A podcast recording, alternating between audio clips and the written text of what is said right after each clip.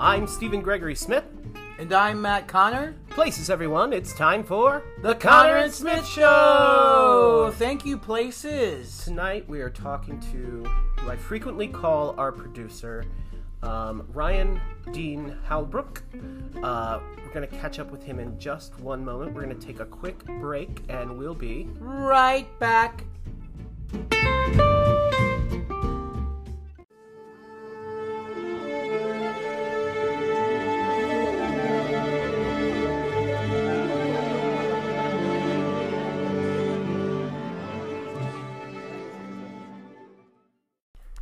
Right, we're here with Ryan Dean Halbrook. Welcome, Ryan. Live in the studio. Good to be here.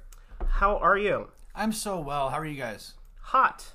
Yeah, it's really, really hot. Yeah, the temperatures here have been totally like 1990s. No, wait a minute. 90s. Not 1990s. I'm The right. temperatures have been 1990s. The temperatures have felt like it's the old time, West. except in the old time the temperatures weren't as hot. You know where it was hot? Southeast Asia. Oh, yeah? Yeah. It was the hottest I have ever been. All right, so Ryan, for those of you who don't know, Ryan is a travel aficionado. Eh, I travel sometimes when I can. Okay. Yeah. So, Southeast Asia, are we talking like Vietnam? Uh, Vietnam, Cambodia, Thailand is where I went. Yeah. And I was in Cambodia when it was the hottest, I think. So, when you, what, what are we talking? Like uh, temperatures? 115. Oh my god. Yeah. I think I could handle that as long as there was like a 7 Eleven. There, there were there were Circle K's. Circle K's Yeah. to get yourself a big a big gulp. Absolutely. I, I went to a Burger King, even though I don't eat fast food. But fast food is different, you know, wherever you go in the world. So, like, they're not serving the same kinds of food to you. What was the um, strangest? That's the wrong word. What was the most unique thing you had when you were over in Southeast Asia? When I was in Southeast Asia, I don't know what, remember what it's called, but it was this, like, I don't know if it's, I think it's a chicken. It might be a duck. But this old man on the train, uh, it's like, still like you can still you can still see the chicken and you take off the egg and he gave me half when I was on the train. It was so disgusting, but I had to sit there and eat it and chew it. But this was before you were totally vegetarian? Yeah, I didn't go vegetarian or pescatarian until after Southeast I- Asia. I used to be I used to be a Presbyterian. yeah. Um so okay. Wait, so there was a chicken and an egg? It was in, still inside, but it, it, it went past where the yolk started to turn into. Oh, so it was an egg. It was an embryo. Basically, yes. I can't remember. There's a, a name for it, and I sound stupid, but I, I think it's don't called remember. pickled chicken. it's called pickled baby chicken. It chicken. might be a duck. I don't know. I'd, I'd have to look it up, but yeah. I couldn't I don't think I could travel. Is what I've learned. well, we just found out that there is a Circle K. He was being nice, and so he was an older gentleman, and I, we he, he didn't speak any English. I didn't speak any Vietnamese. And Do you think he was like, "This egg is rotten. It's got a baby in it. No. Let me give it to this American." No, I- no, I'd read about it, so at least I knew. You know, there was a couple of things though. Like I got on the train in Thailand when I was going to the the border to to like walk into Cambodia. Um, I don't even know what it was, but it was the nastiest thing I'd ever had. That's it. That's it. Yep, that's it. What is it? What is it called? Balut. Balut. It's a Filipino term, but yeah. I bet you you could get balut on the pike. So it's basically a fertilized egg that is then somehow Hard boiled or somehow something like that. Yeah. and, and eaten. It was disgusting. And Well, Did it you're not you're not bad? looking at the pictures right now. It did. It did not taste good. Duck egg. It's a duck. It's a duck. Yeah. So you ate baby Daffy. Basically. Ugh, Yeah. But worst. but what you say, Ryan, and I'm, I'm not trying to be funny here. I'm, usually things I say tend to sort of provoke humor. I'm a provocateur. Um, when you say that your travels, and you can even name examples, you literally, I mean, you you can judge people's, you know, the way people eat, I guess, around the world, and say, oh my God, how can you do that? But I guess most of the understanding of visiting places is basically how people have survived for generations based on certain things there at the Well, sure. Think about when you were a kid, though. Like our taste buds. Like I didn't like pickles. I didn't like vegetables really. I didn't like things when I was a kid, but as I got older my palate changed and I was able to enjoy other things. So if you're eating a certain type of thing your whole life, it just makes sense like, you know, you know what I mean? But nothing's really that strange. I mean, we here in America eat Vietnamese food, you know, and Chinese food and Cow brains. sushi and, you know, everything you can think of. Salty Papa. Now, of course, all that stuff is going to be Americanized in some way. You're not getting what you would get when you're in that country. Um, but, you know, it's what you have at the moment and are able to make. I mean, pho is amazing, as I'm sure everybody knows. I think I took you one time, didn't I? No? Did I For take you? pho? To Vietnam? Ah, to Vietnam, no. For pho? The golden pho up here? Yeah, Yeah, yeah. yeah, yeah, yeah. Yeah, I do love the pho. It was good stuff. What I love about that way of eating is that all of the spices and things are in the middle of the table, so you get to choose what goes, how you want to spice it. And there's a lot of things like that, you know, like Oh, uh, we did that once. You took me to one. pho and there's place. like uh, there's like these lettuce pancakes or some kind of pancakes. I can't remember the name of it either. I'm horrible. Uh, but uh, a friend took me to this restaurant and it was like you know they give you all these leafy things and then you put the stuffing in and you roll it up yourself and you got to choose How spicy, how A- absolutely yeah. sweet. yeah There's What a- are. Go ahead, Steve. I was just gonna say there's a pho place coming to Columbia Pike at Centro, um, so that we'll have to try, or you guys will, and tell me how it is. Oh i'm sure you'd love it i mean it's it's I didn't like it the first time I did it Yeah. with Matthew. It was too much choreography for me. yeah i hear you I, th- that's I'm a lazy eater. yeah I don't even like to use utensils. There Ryan. is something about the experience of it that is that does make it enjoyable because you do you are kind of involved in it. Absolutely, you're you're a part of your meal as opposed to just eating it. You're kind of cooking it, but which not is kind of really. how it is at the Ethiopian restaurants. You're, Absolutely, it's an yeah. active communal yeah. thing. Which, Totally. uh, yeah. So And they'll sit there for hours. I mean, I, I went to, uh, I was lucky enough to have a friend that I'd worked with uh, who was Vietnamese and hooked me up with one of her friends in uh, Ho Chi Minh City, Saigon. Uh, and I was able to go to their house and like they made me dinner and just hours upon hours and drinking sake and, and it was just really an amazing experience to be in someone's house that lived there that was Vietnamese also didn't speak any English Ho Chi Minh City was named Ho Chi Minh City after, after. yeah after the they won So I wonder what it was Russia before won. that. Saigon It was Saigon before Ho Chi Minh City. yeah I'm sure it was called something else you know Americans they don't really know I, I don't know what the name was in So Vietnamese uh, right now, if you were to be in my house, uh, seated in our very expen- expensive furniture, you would be looking Thanks, at. Target. Ah, thanks. Uh, street Curbside. street vendor. Um, you'd be you would be looking at something when you leave our house. There is a framed thing that Ryan brought back from, I believe, Vietnam. yes It is. It says "Make art, not war," which is probably something that you we've all seen from like the nineteen 60s? sixties, maybe. Yeah, yeah. Who's there in the center? You know I don't know that's a really it good says question obey no. it says almost obey in sort of like old English, some sort it's, of but it's a famous print, but it, you know it's a nice print, and I saw there were a couple of things. I bought one. Uh, I guess you'd call it Vietnamese propaganda, but it's not really propaganda that I have in my house. but That's- it's made out of fabric. yeah, it's made out of fabric, right? Yeah. Yeah. Uh, that's like it's like a hand, like a adult hand and a child's hand coming together, and then it says something in Vietnamese underneath it. And again, I don't remember the translation. It's about like the children of the future or something like that. But yeah. I believe the children of the future. So, um, Wow, th- this There it this is, yeah. th- this woman is like is in the center of it all. So that must be for some sort of what does uh da, da, da, da, da, da, da. that means he's reading. yeah I am reading. Um, my producer just sent me this. um, anyways, we'll we'll take a look at it. It is obey there in the center. Um, it Does it say who the artist is? It's created during the Iraq War, actually. It was inspired by popular 1960s anti-war mantras, so it was recent. So, oh, wow, nine, uh, Iraq Iraq War. Yeah. Anyway, what are some other highlights you think happened in your southeastern travels. Now, when you go to, I'm gonna I'm gonna pretend like I don't understand the globe, which I probably don't. Um, probably ever since I watched that documentary. The world is flat, right? the world yeah. is flat. the world is a pancake. Um, He's joking. you, fl- you It's not. It's a It's- circle. it's round. I've yeah, you you can see it when you fly. Let's talk about people who like to travel, or if someone one, wants to go to Southeastern Asia. You flew from where to where to where to get there, or was it one straight like? Oh God! I believe, and I may be incorrect, but I believe I flew IAD, which is Dulles International Airport, uh, to Tokyo. Hmm. I think. No, no, I take that back. I think I, I stopped in Utah first. Who? Maybe. Utah?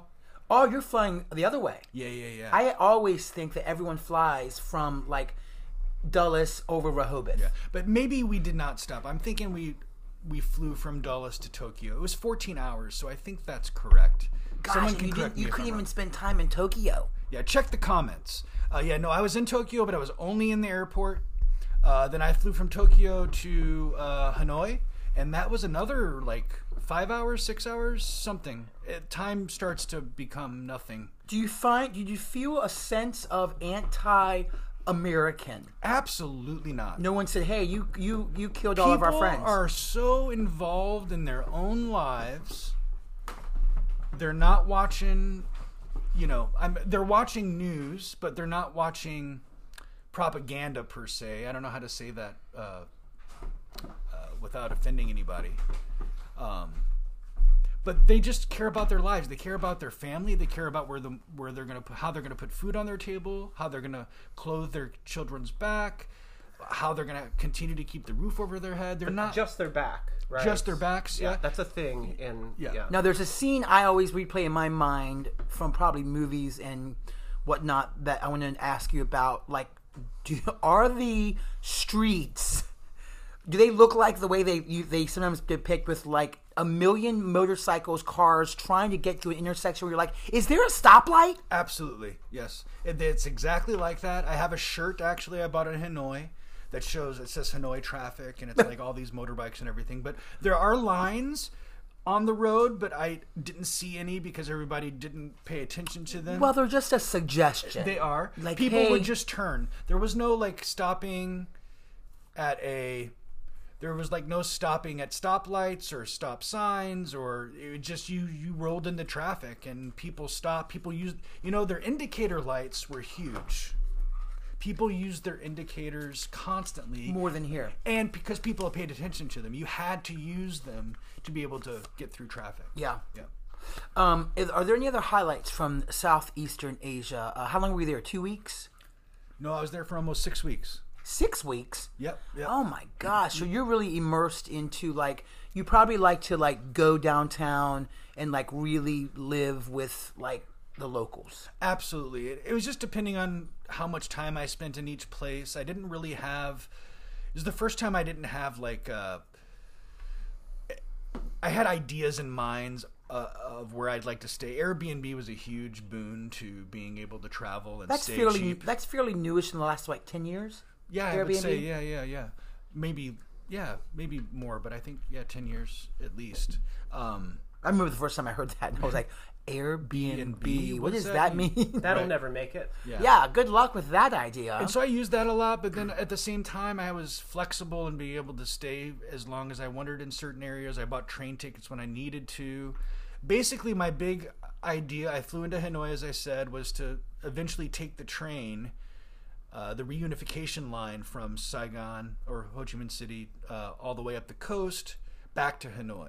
So I did a circle. I went up from Hanoi and then I flew to uh, Bangkok, Thailand. And I only spent a couple nights, maybe three nights. One night in Bangkok. No, no, it was three nights in Bangkok though. Um, Three nights in Bangkok. uh, yeah, then I moved on and I went down to Cambodia, stayed in uh, Siem Reap, and went to Angkor Wat. Um, that was when I was the hottest. Um, I rode on a four wheeler. Um, yeah, Angkor Wat, I felt like I bought a three day pass, but I saw like 10 temples in one day and I got like heat stroke and I felt horrible. And I didn't use the other two days on my pass. I feel horrible about not going back. It was my only time there, probably. No one needs to see ten temples in Right. one day. It was beautiful and all that stuff, but yeah, it was hot. a was temple. A damn hot. temple. The temples were what? What? What? Me- Methodist temples. um, Pres- Presbyterian, now, pescata- let's pescatarian. let's talk about their temples because I know that it's a it's a huge um, religious country. So what, what were the- Buddhism. what- Buddhism. What, what were the temples like? You went inside and they were welcoming, Oh, they. or Uh, you were you're just a tourist? uh, I'm talking Angkor Wat, which is ruins. So through the years, I think all different there have been different uh, religions that have used it at different times, but it's a huge complex, and I mean you're talking ancient, like ancient stone carvings. Like it's a museum, basically. You know what I mean? Out in the, you know, and I'm going to be ignorant and ask a question that I don't know the answer to. Are they in ruins because of the Le- Vietnam War? Or? no, no, it's just old. Okay. It's like old, old ruins. Yeah, yeah, yeah, yeah. Yeah. Uh, like Wat just means temple, I believe. Like you go to Wat's in Thailand. I went to so many of those um, in Thailand. But this is just an old ruin, like uh, the Colosseum or you know the pyramids. You know, think think think like that along those lines. Um, but it was also like massive and really made you think, and it was beautiful. And in the temple is They're not they're ruins, so they're, you're not going inside really anywhere. That's all broken up and there's no Grown up with- There's some roofs, but some not. That's where I I think that's the first time I saw live monkeys like in the wild. That was cool. That would have almost like freaked me out a little bit. why? Um, I don't know because they rip people's faces off here in the states. These were the No, ones that that's were like Hollywood trying to tell you not to no be friends with monkeys. these were gray, and they may not be monkeys. They may be s- I don't know. lemurs or Well, I, they're monk, the monkey family, or I don't know. Uh, long tail, Marsupials. yeah, long, mm, long tails, gray. Anyway, I'm just saying words. I don't even know what they mean. I think marsupial is something, with a Something pocket. Yeah, maybe. Yeah, yeah. Wait, I, I have pockets. I was gonna My say, I'm, a, I'm a marsupial. I've got four pockets. Think kangaroo gotcha, Oh. gotcha, gotcha, gotcha. Okay, or a koala. Okay. So, um, out of you went to Laos? Mm-mm. No, I skipped Lao. Lao, no S. Yeah, I'd re- I'd gotten I don't know how much, you know. I, again, I'm not a an aficionado in travel. Like you know, I get scared and But who's the who's the person that is? It's um, Rick Steves. sure. Yeah. Rick Steves and um, He I- goes to Europe though. He doesn't like do Southeast Asia now. His son has taken over and is is doing those things. But Who's Rick Steves? he's sort of like the, the guidebook. He's sort of like the the Fodors and Crazy yeah, for he's You. on PBS all the time. Okay. Yeah, he started traveling back a long time ago, over 35 years. He even has like merchandise, right? Like Rick Steves boots, bags, things. Yeah, yeah, Rick yeah. Steves goggles. Now, so you can someone see the younger monkeys. who's going backpacking isn't gonna want to follow a Rick Steves pathway. However, I think it's nice to have a little research prior to going, just to kind of get a feel for the area, have names of places, know different things, you know, but just go. I've met so many people that have just gone from wherever. I met a guy from South Africa who mm. had been traveling all over Southeast Asia. He'd one at once was living in an island in Thailand and just fishing for his food. Uh, he moved on and like hitchhiked. Uh, he got to uh, Vietnam in Hanoi, which is where I met him. Um, and he was just teaching English. He's not a teacher. He doesn't have a cert. He got a certification there in Vietnam, and he he just put up a sheet of paper and started teaching English to Vietnamese people. Now Vietnam is communist. It is communist, yeah. So when you're in a communist country, do you know? Can you tell that it's communist just by the way? Not the way the people like are. are there newspapers being sold in the street? I felt it more so, I think, when I was in China than I felt it in, in Vietnam. But I mean, yes, I, I was there for an anniversary of something. Oh, I was there when that the audience may know that when Obama was there to meet with Andy Anthony Bourdain, may he rest in peace, for a show. Um, that's when I was there. So there was also an anniversary of communism in Vietnam, or I don't know what it was. I should have been a better person. Now Barack. Obama was a Chica- uh, senator from Chicago. I believe he was a president for eight years. I Um, think. Ryan, I'm gonna I'm gonna act like I'm your um, I'm gonna act like a, a worried parent for a second. What do you say to people like myself who you as we've been friends since 1995? That's correct. It's been a long time. We've been friends since 1995. Yep. I think you were three. I was two. I am Ryan's oldest friend, but not longest we've known each other, just oldest. I'm really old. um, but when when you say things to me like, "Hey Matt, I'm gonna go. I'm gonna I want to fly to Mars. I want to see Mars," or "Hey, I'm flying to Vietnam," and you you kind of have that one moment, or I have a moment of like, "Oh, aren't you gonna be?" Are you nervous? Is there anything to be worried about? Should I be worried? Do I need to like have your phone numbers of where you're? I- I- do you ever have moments of like, oh God, this is kind of scary, or is it like all of those travel things that people have in their mind of like, wait a minute, people there don't even know English. do you do you get there and kind of go, oh my God, this is so refreshing. Everyone should travel because it would remind them that the world is not about Virginia. Right. Yeah. and not flat. Right, yeah, and not flat. I think first of all, like when you go to a place, so many other people have been there. So what I mean by that is like, You're not the first person, right, and all the tourism there is is geared towards you. They want it's, you to it's, be there. It's supposed to be as easy as possible, so you can travel at any level that you want to. Spend a lot of money, don't spend a lot of money, and get different experiences. I always like the hostel experience because you get to meet people uh, who are not from there. who are not, you know, they're usually from Australia. Uh, you meet a lot of people from australia Why is that? Well, according to the first guy I met, became friends with when I first started traveling. Uh, Australia likes to travel. well, yeah, but you also get to get your job when you come back.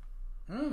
So you can go travel, but come back and get your job. Now, an Australian that might be listening to this may correct me on that, but at least his job, he was able to come back to it. So he traveled for over a year, well over a year, and then went back, and then I think he went out again, and then he wound up getting married, and now he lives in the Philippines. Um, So uh, in Australia, you can um, you it's different than here. Like here, you have to like I'm taking a week off, or I'm taking two Well, weeks. yeah, I think that's not just in Australia. I think it's it's kind of all over the world. Like the gap year that England has, and I think a lot of Europe, where after high school or primary school, I think is the way they call it in England. Uh, uh, correct me if I'm wrong. Uh, anyway, after the equivalent of high school, they are having the option of taking a year off before they go to college or university which I think is brilliant for young people to be able to go travel for a year and see the world, see other people, get a feeling for that, and then go to college. You're outside of that high school, primary school way of thinking, cliques maybe, whatever, and you have a different outlook on life. And I think you'll you'll enter your next educational period a much more well-rounded person you're getting your drinking out basically in that year of traveling. Yeah, I've always thought that people should travel, and that says a lot about me because I really kind of don't. But people should travel, and people should be a waiter before going to college so they can understand. That's just my rule of like you need to understand people and the world before you try to then study and change it. Absolutely. I mean, the service industry alone, across the world, not just here, I mean, the things you have to put up with. And yes, every person is not the same, but there are some really horrible people out there, and they treat you like complete and utter trash, like you're completely underneath them. Um, and it's not cool. Um, do you like flying? Uh, I did when I was younger. Now my bones ache and my hips ache and all that shit. But I mean, You you think it's a thrill when you're up in a plane and you think I'm up on top of the world. if I can sleep when I'm on a plane, I like it better just because hopefully hours pass. And if I'm traveling a long distance, it's not as long. Because I mean, you, you can go kind of crazy just sitting around doing nothing for. Um, I, s- 14 hours. I know. I see we're at 23 minutes in this podcast. We usually go to 45, so I would just want to kind of chop chop. Um, Ryan, let's just quickly name some other countries that you've seen besides Vietnam, Thailand, and what was the third one you saw in Southeast? Cambodia. Cambodia. And then you said you just mentioned that you actually saw China. Yeah, I went to Beijing, China. Uh, thanks to Nancy Hollenbach. Was it like buy one get one? Were you were you Um, the get one? I think so. I think so. It was like if you bring a friend, Um, we'll give you some. it was great. I mean, that's where you really noticed the communism because there were people on the streets cleaning the cracks of the streets, like on the sidewalk. That Like, was their it job. pris- it- that was their job. It was pristine. Um, oh, I was going to say in Vietnam. Sorry to bring it back to that, but like they started building a building when I was first in Hanoi. When I first got there, I went to Thailand, to Cambodia, to Saigon, took the train all the way up the coast, got back to Hanoi, and the building was finished, like open for business Wow. like that. You're talking weeks. Wow. Yeah. That takes years here. Yeah, no, it was crazy. I was like, I can't believe that this happened because it's, you know, it's government ran, so I don't know what the hours are. Well- Uh, I, the person I did stay with said that the average Vietnamese person only makes $1,000 American equivalent a year. But they don't need as much money because other things are taken care of. Yes, but you do get like certain things of meat, like in China, because of the in Beijing, because of the uh, the smog or whatever, There's no smog. uh, or I'm the uh, I guess that's a really kind of a '80s term. Pollution. The pollution. Uh, the license plates. So I thought of the dragon. Sorry. Go ahead. There's a dragon named Pollution. no, named Smaug from smog, The Hobbit. Smog. Interesting. Do you think it's done on purpose? Smog. Anyway, go ahead. Um, yeah, so the license plate. So I found this out from a friend that I've met in Cambodia who lives in somewhere in China, maybe could be living somewhere else. China, if you're listening, I don't remember his name. Uh, he um, told me that the license he couldn't drive to meet us because the license plates you only drive on certain days. So the license plate told you you could drive on Monday, Wednesday, and Friday. Uh, the others were like Tuesday, Thursday, Saturday, and then like everybody could drive on Sunday. And then there were some license plate, the rich people who like could drive any day. But like the license plate was the thing that you could get ticketed, probably even taken to jail. He didn't really go into that much detail. Wow, that's crazy Yeah. talk. So then you also have seen. Uh, have you seen South America? I haven't. I haven't. I wish. I wish I could go. I really would like to do the Inca Trail as Central America? yeah, Honduras uh, and uh, oh god, starts with a B. Bolivia. No, I wish. Uh, Uh, the Bronx? no, right. It was a cruise, and so like you're really taking a cruise. You're not really visiting places, if that makes sense. I'm not a fan of cruises. Um, you don't get to stay very long in the places that you do stop in.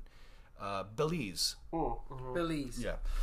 Uh, and then you. What have you seen in Europe?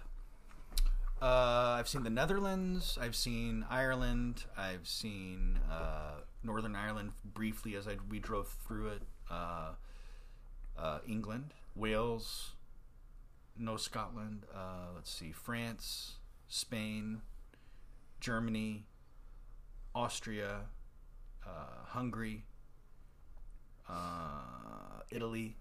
So, as we're making this list, you know what my next question is going to be. What is on, let's say, the next, if you had the money and the time right now, what are the, what are the next three places you want to go, even though they may not be available together by train? If they were three different trips, what would they be? Uh, highest on the list is Egypt and Jordan. If I can make it a, a double, uh, I want to see the uh, tower. Uh, I'm sorry, the uh, hidden city of Petra in Jordan, and I also have always dreamed of seeing the pyramids. So that's number one. Number two would be India, but after they hopefully get through COVID Oh safely. Yeah. Um, but I, they have a great, I say great train system. There's a lot of trains. I don't know if it's great, but there's a lot of them, and I'd love to. I love going overland. I'd love to go through India on trains. And then the last is probably really the first, but I don't know if I'll ever get to go there as as an American, and that's Iran, because I would love to see Persepolis. Um, What's that? it's another ruin, ancient ruin. Um, City. nobody goes. Right. you know. Um, but yeah, I'd love to do that. Can you go to Iran? I don't think we can. It was getting closer when um, the black president was president. From Chicago. Yeah, from Chicago. Uh, it was getting closer to like maybe, possibly, this could actually happen in our future, and we'll be friends, and maybe, possibly, and then it all changed. So, And Ir- Iran's not communist. It is.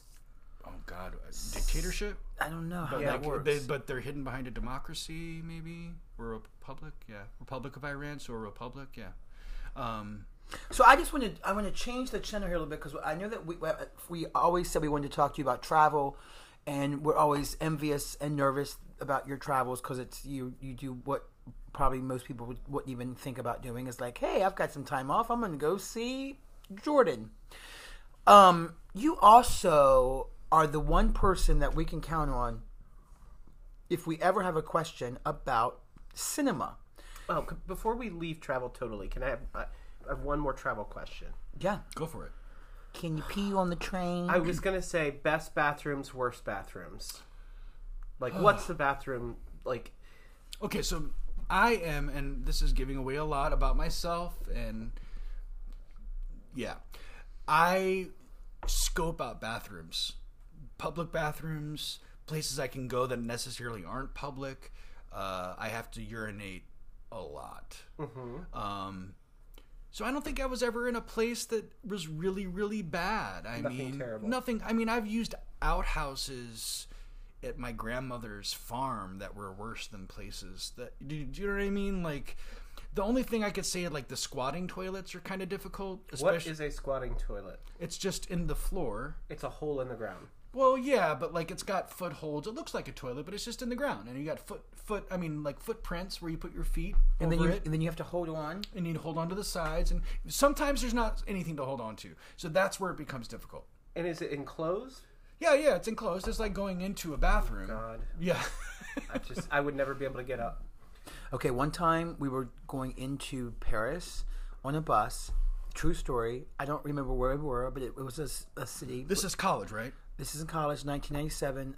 There was it was some city we were driving through with lots of lots of vowels, and um, they pulled up to like what we would consider a rest area in America, and we pulled off on this little exit that didn't really look like it was a fancy thing, and we all get out, and there was a wall. There was a boys' wall and a girls' wall, and literally we all went behind the wall, so no one could see us, and you either uh, pulled down the front or pulled down the back and uh, did your uh, exit plan. Oh, yeah. You pulled down the back. in amsterdam Well, I mean, you either pooped or peed yeah right Am- there on a wall. Oh my god! did you poop or did you pee Well, I, I did pee and Is there then toilet paper? I peed and then by watching everyone, I think I pooped. Does it- I mean, does the wall come with fixtures and hand Honest, washing? honestly, I don't quite remember the entire process because I was can't so travel, like y'all. I shell shocked about so the I, whole I carried my own toilet paper for southeast asia you can gonna say you carried your own poop. Sorry, go ahead. My own toilet paper My own bathroom they wall. say this in books you, know, you need to bring your own toilet paper you're going to wind up in a place and It's this is true. true you will find you will find yourself in a place like that however most of the time even in southeast asia even in wherever you're at you're going to find toilet paper or something to use it's it may not be the quality that you're used to it might break and you might need to really wash your hands very very vigorously but they will have something um, in Amsterdam to pee because there's a lot of stupid tourists. It's really gotten bad. There's just way too many people. Um, but they've had basically urinals on the street. But all it is is like, okay, think of a stall in a bathroom on a corner, but it's like shaped like an S. But the wall, it's like a, a stall wall, so it doesn't go all the way down to the ground. But it's and it's just high enough and you kind of walk in and walk around the S of the stall, which is made of metal, and then you pee on the ground. And literally anybody can see the water hitting the ground as Is you're there a drain or anything? Oh, the canals, yeah, there's drains. There's a Ugh. drain there, yeah. it stinks, I'm sure. No, it doesn't. It doesn't stink. Yeah, they have a whole thing. It's yeah. I just saw a picture of a festival, But a, thi- a music festival where there was a ring about waist high that went around you. People just went over into this ring and just And let just it went. go. Yeah, yeah. People could see the bottom of it. But think it. about it. If you're out, especially as a younger person, you're out in the city, you need to use the restroom, you really need to pee, you can just go to the side of the street where they have something for you to use. Now, why hasn't anybody else thought of this? Why isn't it in every American city ever? We always we don't have public bathrooms. So why And don't we should. And we should. We need something like that because people are going to piss on sides of buildings, which I did in Madrid. I'm sorry, Madrid. Please don't come and arrest me. Um, well, how many times have any of us gone into the city and gone down a certain side street or area where you're like, ooh, somebody took a pee in here last night. God, you know what I'm saying? Cap City But my, parking garage. this is the thing. They are so dehydrated to smell it like that, right? It's they're so dehydrated to be able to smell their urine, well, it's usually around a bar, so right? This is true. That's that's. I'm glad we had this bathroom talk. All right, let's. let's No, I just wanted to quickly. Uh, well, Ryan's always said he, he thinks he would love to invest in some sort of bathroom um, business in America and do it right here, but it would, it would of course be going uh, through lots of bureaucracy about you know how to do that. But like seriously, when I was in Europe, same thing. There were these little like I would call them like telephone booths that I remember. I think you put money in. We would go in. Pay Something toilets. Yeah, but but when you would come out of it, It would the, wash it. The entire Yep. thing was washed like a car wash Yep. inside. So when you went in them, you were like, "Oh, this is totally clean." Totally, yeah. I mean, cleaner than going to a bathroom in a restaurant that you think is respectable. Yeah, I always imagine it like it like turns around and like shakes itself, but it doesn't do that. It's just like spraying water. But I always imagine like it closes and like you know does this whole like circle thing like it's a like a laundry. You know, just Yeah. Or stay inside because you didn't shower. Like, I was going you to go. say, what a nightmare. What if you were Right, in right. there? But there are places like in Italy, it was really great. Like we were in, I want to say Siena, and like you could go and pay. I think it may have been ten cent euro, and you just pay and you go in and you use it. It was probably more than that, maybe twenty five cent euro. Anyway. Uh, other places was more expensive, but there's a, an attendant there and they clean it and I don't know. It just seems like it's a basic human function that everyone has to do. but here in America, you kind of feel almost guilty for having to go to the bathroom. How many people hold their shit? And I'm sorry for your podcast right now, but how many people just hold their shit because they don't want to take a, a shit in a public restroom? Well, the whole plot of Urinetown, the musical, is About it's- that. It's gotten so bad, and water is scarce and everything. You have to pay to pee. Um, but, I mean, how many times do you have to use the restroom? You're like, I have to go into this restaurant and I have to feel bad and like buy a little something. right. So we Could already, I get the garlic knots, please? I just I'm gonna run to the restroom real quick. Yeah, remember the time we were in Old Town and I went into a wine shop and I said I'm I'm I said I'm looking for a gluten-free wine for a, a party, and then they and then I asked them some other question. you I act like you were on the phone. "Oh yeah, act like I was on the Oh, phone." is it gluten free? And uh, Acted like I was on the phone. In some way, inched my way to the you did a bathroom. whole scene. Oh, it was it was it was from Schitt's Creek. Oh, that's hilarious. I yeah. So we look. I'm sorry. It, we want and you something didn't gluten buy free. any wine. No, I left and I was like, "Oh, I'm so sorry. I don't think there's anything here we we can use." Our high standards. Oh wow, That's hilarious. I So- So, that. uh, Ryan, you also are sort of a, a prolific movie goer watcher of um, all things, not only American but uh, foreign film as well. Any, anything. Yeah. Um, why don't you talk about that for a second? I'm going to ask you. Um, what is one of your name five favorite films of all time, um, oh God, I'm gonna sound and, pretentious. and why? And why? And yeah, and, and why? Okay, so in no particular order,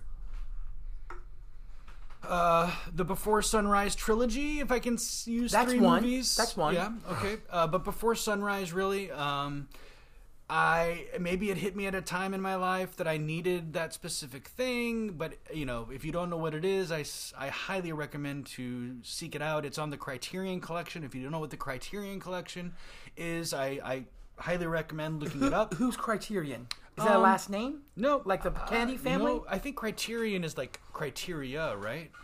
yeah. Right? Or like you know. Anyway, I always think of it as important. Uh, people who care about film art. They put out uh, discs as well as have their own streaming channel, the Criterion Channel. So is this like a committee or people that own like, like Yeah, and they just take titles that you know haven't. Yeah, and restorations, things that haven't really been had a, a, a really nice release. Now they will release things that have had nice releases, but their uh, extras are always amazing and make it worth the uh, the buy. They put out like the definitive um, edition of any film with the most extras and most beautiful packaging. Yeah, the restoration is is really quite amazing. Nice. Oh, why did you do that in their ears? Where is mine? Oh, do you You- need? I didn't Yes, know you please. liked Diet They're Dr in Pepper. the uh, in the refrigerator. It's a beverage run. Sorry, y'all. I think we're out of Diet Dr Pepper. um. Okay, so, that was number one. Before Sunrise. The trilogy. Yes, the trilogy. Yeah. Number two is um. Uh, let's see. And this is again no particular order. Um, Good Morning Vietnam. Um, I'm wearing a shirt right now. Good Morning Vietnam. I went to Vietnam. It seems fitting. I have loved this movie since it came out. I believe I was in the fourth grade. I got the VHS tape for. Thank you. Oh, that's not mine, but I appreciate it. Oh, it's not. No, I but I'll take it. Did you say bottom right, crisper? It's not the crisper. Oh, fine. just okay. You can drink. It's not yours. Sorry, it? no. I don't know. I think it might be Nancy's, but that's Oh, all right. Sorry, Nancy. Um, Why do you? Okay, number two is is, is, is Good Man, Good Morning Vietnam, and we'll get to the other three next. Was this something that, like, as a kid at the age of thirteen, you you just had this like eye for uh, knowing direction and lighting and stuff No, uh, for no. film? Good How do you get into film? Right. Yeah. No, I don't know. I mean, I always wanted to be an actor. I think at a very young age, at least a performer in some way. Like you know, five, six. I recall. I remember singing in church and somebody saying, "Wow, that's really good," and like an older lady crying and um, being like, "Oh, I kind of like this thing," you know. That's not why she was crying. Ha! She was like, I hope he doesn't. She had to use the bathroom. and Right, yeah, yeah. Right. no She was like, "Is there an S toilet I can use?" Okay. Um, but li- okay, good morning Vietnam. So, um, or knowing, n- wanting to be in, or uh, liking film. No, I don't know. I think emotionally, I was uh, an emotional child. I, my mother made me, you know, I would say one with my emotions, so I felt things. Good Morning Vietnam is not necessarily the best made movie of all time, but it hits me in the right spot emotionally. Um, and it kind of has everything. You laugh, you cry, there's some action in it. Um, it really, and that was the movie that made me want to go to Vietnam, even though it was filmed in Thailand, Pattaya, Thailand. Um, really? yeah. How come Why was it filmed in they Thailand? could not film it in Vietnam? No. Uh, actually, there was this guy during that time period in the 80s that was, I think, an ex military guy who had been in Vietnam who started selling the idea of filming in Thailand to Hollywood because it looked like Vietnam. So, anyway, that happened around that time period. Um, but anyway, and seeing different cultures and seeing that people lived a different way really opened my eyes as a young person to see that the, the world was bigger than I was, and then, or what, even what I was being taught by my parents or by my church or, or whatever. Um, but Good Morning Vietnam is is a great film. Uh, three, three more. Three more. Um, all right. This is a movie that I don't think a lot of people would say is their favorite, but my uh, Conan the Barbarian. Yes. Yeah, Steven. uh, Yeah, Steven I loves love it. Yep. Um, I love With Arnold? with Arnold. I love the the short stories. They're really in magazines. Uh, written by Robert E. Howard, um, as a child, or I would say not a child, a teenager. Um, no, I guess I was a child. I didn't see Conan the Barbarian until it was way way after '82. I'll just say that. I was I would have only been five. I probably saw it around like 88 or so. Yeah, probably around then. Like when VHS really started to be really big. Um, And that was the darker Conan. It was. That's what I mean. It, it really followed the way Robert E. Howard I, wrote. I think I saw the Destroyer first, which is not Oh, as dark. It's not as dark, but it does also follow. I feel like in the spirit of that. But it was interesting about Conan the Barbarian with Robert E. Howard is that it actually brings in the bad guy that James Earl Jones played from uh, Kull the Conqueror, which is the other character that Robert E. Howard wrote. So that character James Earl Jones plays is actually from a whole different Robert E. Howard. Doom. Yeah, Thulsa Doom, exactly. Um, One of the greatest film villains. I oh my love, god, yeah, the love. snake. Oh, when he turns into a snake, it's great. Love it. Next movie. Oh gosh, I was saving this one till last, but I need to think of a fifth because there's so many. But um, And these could change tomorrow. yeah, it could change tomorrow. Yeah. But the one that uh, I made you watch, I've made many people watch this movie over the years, and the reactions have been mixed. But Matt loved it. Playtime. Ah, I wanted you to bring this up because I wanted you to talk about it. Just for anyone who's listening, I know that people have heard of Good Morning Vietnam. I know people have maybe heard of the trilogy Sunrise, Sunset. Before Wait, before sunrise. sunrise, after sunset, Before, before, before, before, before. yeah, before sunrise, before sunset, before midnight. Um, but Playtime is a title of a film I've never heard of. Even after it- being explained to me, I've never heard of it. But watching it was just such an experience. So if you haven't heard of Playtime, I would say, you know, uh, check it out. But I want Ryan to talk about what it is about this freaking film because it's it's a it's um for me, and I'm probably gonna d- dumb it down. For me, it was like watching almost like a very well choreographed um, film. It was so uh, not cinematic, but almost physical in so many ways. Anyways, talk about Ryan. Uh, Playtime is by Jacques Tati, French actor as well as filmmaker. he had this character, Monsieur Hulot, uh, who had made many films before then. Freaking brilliant. Check him out. Uh, Monsieur Hulot's Holiday. Uh, there was uh, the others, Trafic, which is his last one, which isn't as great. Um, and I'm just drawing a blank right now because I've had a couple of drinks. Um, but anyway, Playtime soda. of soda. Uh, playtime uh, basically is vignettes with Monsieur Hulot put into them, kind of. Uh, he doesn't really speak. He speaks a couple of times, but you know, of a silent character.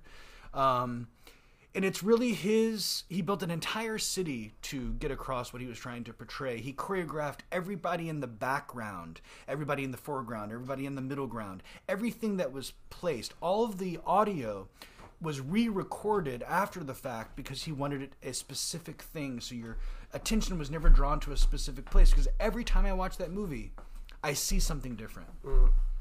But it's really his. Uh, his what, what's the word I'm looking for? Uh, his uh, manifesto against technology. He's very much a luddite, I think, and I think in some ways I I feel the same way. But he just felt like with uh, the globalization and uh, every place was becoming the same. So in this film, there's these tourists that come into town, and you kind of follow this woman, uh, and uh, basically they're tourists on a tour group as you might take on a bus with other people from Cedar Hill, Missouri. It's where I'm from. Uh, Why is it called Playtime? it's a good question. Why is it called playtime? Um, I think it's probably a definition in many different ways. Because the tourists are playing, Monsieur Hulot is playing, and then it's kind of like also saying it's playtime. We're all babies. We're all becoming the same kind of thing. So basically, the tourists all see the Eiffel Tower only through reflections. They're only going into these massive office buildings that are, are selling something to them. Uh, everything is very u- utilitarian. Uh, utilitarian. Yeah, utilitarian. Thank you. Uh, and there's this one shot in it that has been uh, stolen, and the the image itself has been stolen many times in other films, homages to it. But it's like him standing above all of these cubicles that all look the same. All of these cubicles and all these people doing these things, and technology is supposed to make everything better, but kind of screwing everything up at the same time. Uh, tourists going to places, all of the posters of of like when the tourists get in, all the posters of like other places like Rio or uh, Rio de Janeiro or any other place. All of the posters are exactly the same. It's just a picture of an office building, basically, it looks like, and then the name of the place. And that's what he's saying is like, we're all becoming the same. Where is our culture going? Who are we? Are we all becoming the same? So this is what we were talking about, me and Ryan the other night. Is almost like when you go to any beach town anymore. Almost every beach experience is almost the same. You leave with visiting almost the same gift shops with the same shells and the same bracelets and the same things. So even like going to a beach or even going to you know Key West or uh, North Carolina versus Outer Banks. New Jersey, it's all the kind of the same now. Sensations. Right, right. Phillips. right. Yeah, Yeah, no, it's thing. all the same. And he was that was 1967. Correct me I if was I'm going to wrong. ask the year. Okay, yeah, 67. 60s, Yeah, Late 60s.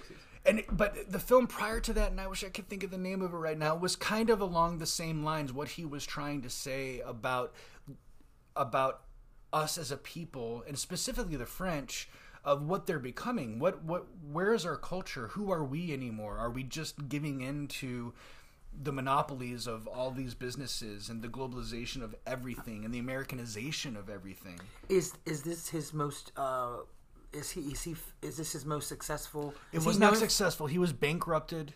He built an entire city in France to film that? to film that. He was bankrupted, did not do well, but people love it. I mean, I would say film people love it. Like people that love film.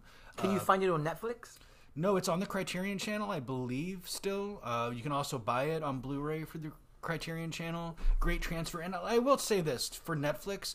When I first saw that movie, so it's a more recent film that I've seen, but I saw it originally when Netflix first started streaming. They had it on there, and the transfer was freaking beautiful. It was in HD, and I my jaw was just on the fucking floor. It was filmed in 70 millimeter, which I can't even imagine being able to see. And of course, I became a fan of it after it had done its restoration and gone through the states and been shown in 70 millimeter. And I think it even played at AFI. But it was after I became a fan of it and didn't know what it was. But anyway, So that leaves you one film. one film. My goodness. Oh That gosh. was a tongue drum beat. Digga, digga, digga, digga, digga, digga, digga, digga. Police Story. Police Story is the winner. What? Ah, what No, you- what uh, is it? okay, Police Story is a Jackie Chan film. Okay. From 1985. So, Jackie Chan. Do you know about Jackie Chan? I've Chan? heard the name, yes. Yeah, yeah. So, what do you know about Jackie Chan? Uh, martial arts star. Right, but from Rush Hour, right? Basically. Uh, n- I don't really frequent action films, so I don't really know. So you just know that he is an, a martial artist. What about you? Um, I just know that his real name was Fang Shilong. Are you serious? No, it's not serious. Uh, oh my God, it was. He's he's looking at the Wikipedia, folks. Um, no, no, no, no. That I, I learned that. No, I'm kidding. I look. I just looked that up because I knew that up- Ryan was going to ask me that, and so I, I went right so to my you friend. guys know Bruce Lee, right? Yep. Yep. Okay, so you know that Jackie Chan was in Enter the Dragon. I did not know. Yeah, he was a he was a stunt dude.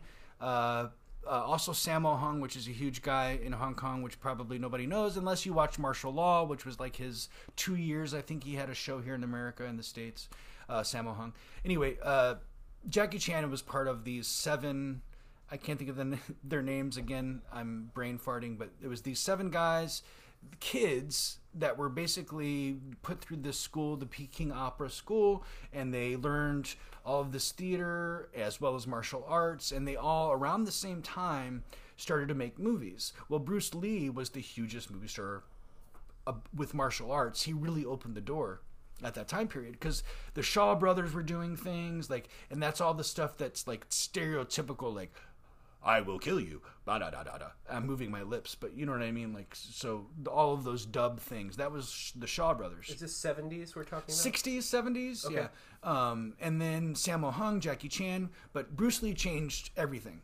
So Bruce Lee dies. They go through this whole Bruceploitation thing where people, I mean, just completely and utterly horrible stuff like, Like even calling themselves Bruce Lee with different spelling. or Bruce Lee. Uh, yeah, yeah. That was a- sounds like the porn version. Of exactly right. Yeah, yeah. But Sammo Hung and Corey Yuen were both part of like Game of Death 2. Anyway, it doesn't matter. Jackie Chan was being bred to be the next Bruce Lee. So they tried him in Hand of Death, which I think is a John Woo film, and other films that were like old school Hong Kong films, like like Bruce Lee did. But it just wasn't his fit. Jackie Chan was a, a, a comedian as well as a martial artist. Um, and then he was brought to America. So he did the Big Brawl, which was like this like you know movie about uh, brawling, and I think it took place in Seattle, Washington, which is weird because it was Bruce Lee, but Bruce Lee is from there. Um, and then he did another movie called The Protector, and he just was very unhappy with Hollywood. They they weren't using him correctly. So he goes in the same year, 1985, to back to Hong Kong, and he decides, I'm going to take control. I'm going to direct this film. I'm going to do what I know that I can do. And it's just this balls to the wall action film with all of these stunts, him doing the stunts. Uh, it's just something. It's a, it's a marvel to behold to see somebody put themselves through something for their art and survive. And the one great thing about Jackie Chan films, if anybody watches them, is that the end credits is all of the stuff that happened while they were filming it. So at the end credits, it's showing like the broken bones and the falls and everything that had happened when he was filming it. And I'm assuming Bruce and Jackie are not their God-given names. Probably no, uh, Bruce, I think is Bruce was Bruce, he was yeah he was born in America. And. Jackie re- realized his probably wasn't Jackie. Right, and it- that's a whole Hollywood thing too. Yeah, like just yeah. changing your name for whatever. Sammo, I think, uh, stands for something, and it was given to him because of some reason. I just read a book about it, but I don't remember. Um, but yeah, I love Police Story. There's a great. It was stolen by Tango and Cash, uh, where there's this huge, uh, this car going down this like uh, tenements down this hill and just I mean somebody literally drove a car down through all of these houses down this huge hill this this huge car chase it was absolutely crazy and amazing um, but yeah that would be my fifth Well, so that's where we're going to end. Three. Yeah, three questions. Oh, for Ryan. Yeah. Okay. Uh, first question, Ryan. We always ask our guests these questions for our for season number one. Um, everyone learned something during the pandemic. It was I'm going to take French and I'm going to learn how to bake bread. Did you learn anything during the pandemic that was a brand new you? Did you look, take a new vocation on or not? uh, yeah I learned how to work at a grocery store that's what I learned It- and so you had to go back to like uh, job 101 where it's like this is the Oh, yeah, this is like- the register. looking for a job is a job in, a, in and of its own. Sure. So that was the first thing I learned. And then the second thing I learned was what do you do at this age when COVID hits and you don't have a job? And it was a grocery store. And I like it. The people are great and it's a really good thing. You feel like you're really helping people. Others. Well, because you everybody needs food. Mm-hmm. You know, do your job well. Yeah. Yeah. Um, I know you watch lots of films, but I want I don't want to really I don't want you to name a top film right now. I want you to tell me did you watch any Netflix series that you normally maybe wouldn't check out, but you had time to be like, what's the whole big deal with this uh, Broadchurch? not Netflix per se, um, but I did uh, like Wayne Duvall, Mare of Easttown. Um, I'm wa- I was watching that great, great, great, great show. Uh, Kate Winslet's amazing. Oh, Danny Tippett's brother, he's in it. Yeah, uh, good, sh- good show Oh, and what's his face just got Evan Peters got a nomination, first nomination, for uh, Emmy. for Mare oh for Mare of E- Oh, he was great in that. Oh yeah, He's, he should have deserved Emmy nominations way before. all of this. them. Are, oh, Asylum alone. Yeah, Yeah. absolutely. Yeah, but yeah. so I'm glad his first time he, he got nominated for Mare of Easttown. Um, anything else? Any other binges? Um, I mean, there's too many things to count. I mean, I watch so much We're watching Fear Street right now on Netflix. on Netflix. Yeah, and it's interesting the uh, to read people's reactions to it. When you watch something and it's so personal, you're like, "Oh, well, I enjoyed it," but then somebody hates it. But yeah. We've we've both loved it. yeah, it's great. 94, 1978, and nine- 1666, 1666, yeah, yeah. which is on Friday, yeah. The last question is the Susan Derry question. Yes, you know what's coming. Um, so everybody knows who listens to this show. Uh, we ask people for wishes to put in the wish box. It goes into the wish book. It's a long process. This is all to do in pairing with Susan Derry's "I Wish It So" album coming out this uh, winter that Matt is producing. If you had one wish for yourself, your family, the country, the world, first thing that comes to mind, what would it be? I wish that aliens would land and that would we would all be put in our place. Because we would. Oh, we would. There would be no question whatsoever. But what, what, what's going to happen to Walmart? It's destroyed. it's destroyed. And, I, and I'm, I'm talking like aliens just dropping in and being like, "Oh yeah, guys, you got to get it together. This, if you want to join us, this has got to stop." well, I think we would come together Yeah. as a world. Yeah, and my question is though, would we come together, like, Or be like, we're cool, go get them. or, or would we all come together to be like, let's kill them all? right. Right. Yeah. I hope not. And then be like, what are these ships? These are really good for killing each other. That's how it would go. Yeah. Yeah. Or what if they ruin a lot of stuff? Like uh, the aliens come down, they're like, um, Elvis Presley wasn't that good. Or They come down and like like spoil the latest Marvel movie that's out. We've been hanging with your Jesus for a long time. Yeah. Like he's he's really a drag. they're like mac and cheese is not a thing on He's our like- planet. Yeah, you realize that like there was just a rock that was a little bit higher up into the water. He wasn't really walking on the water. he dude has the best party tricks. um, all right. Well, Jesus is magic.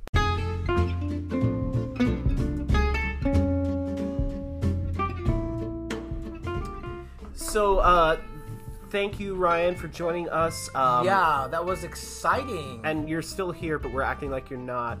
Um, yeah, and we ran out of recording room for the first time, so we're going to have to re-edit some things, make it sound like it didn't cut off, right?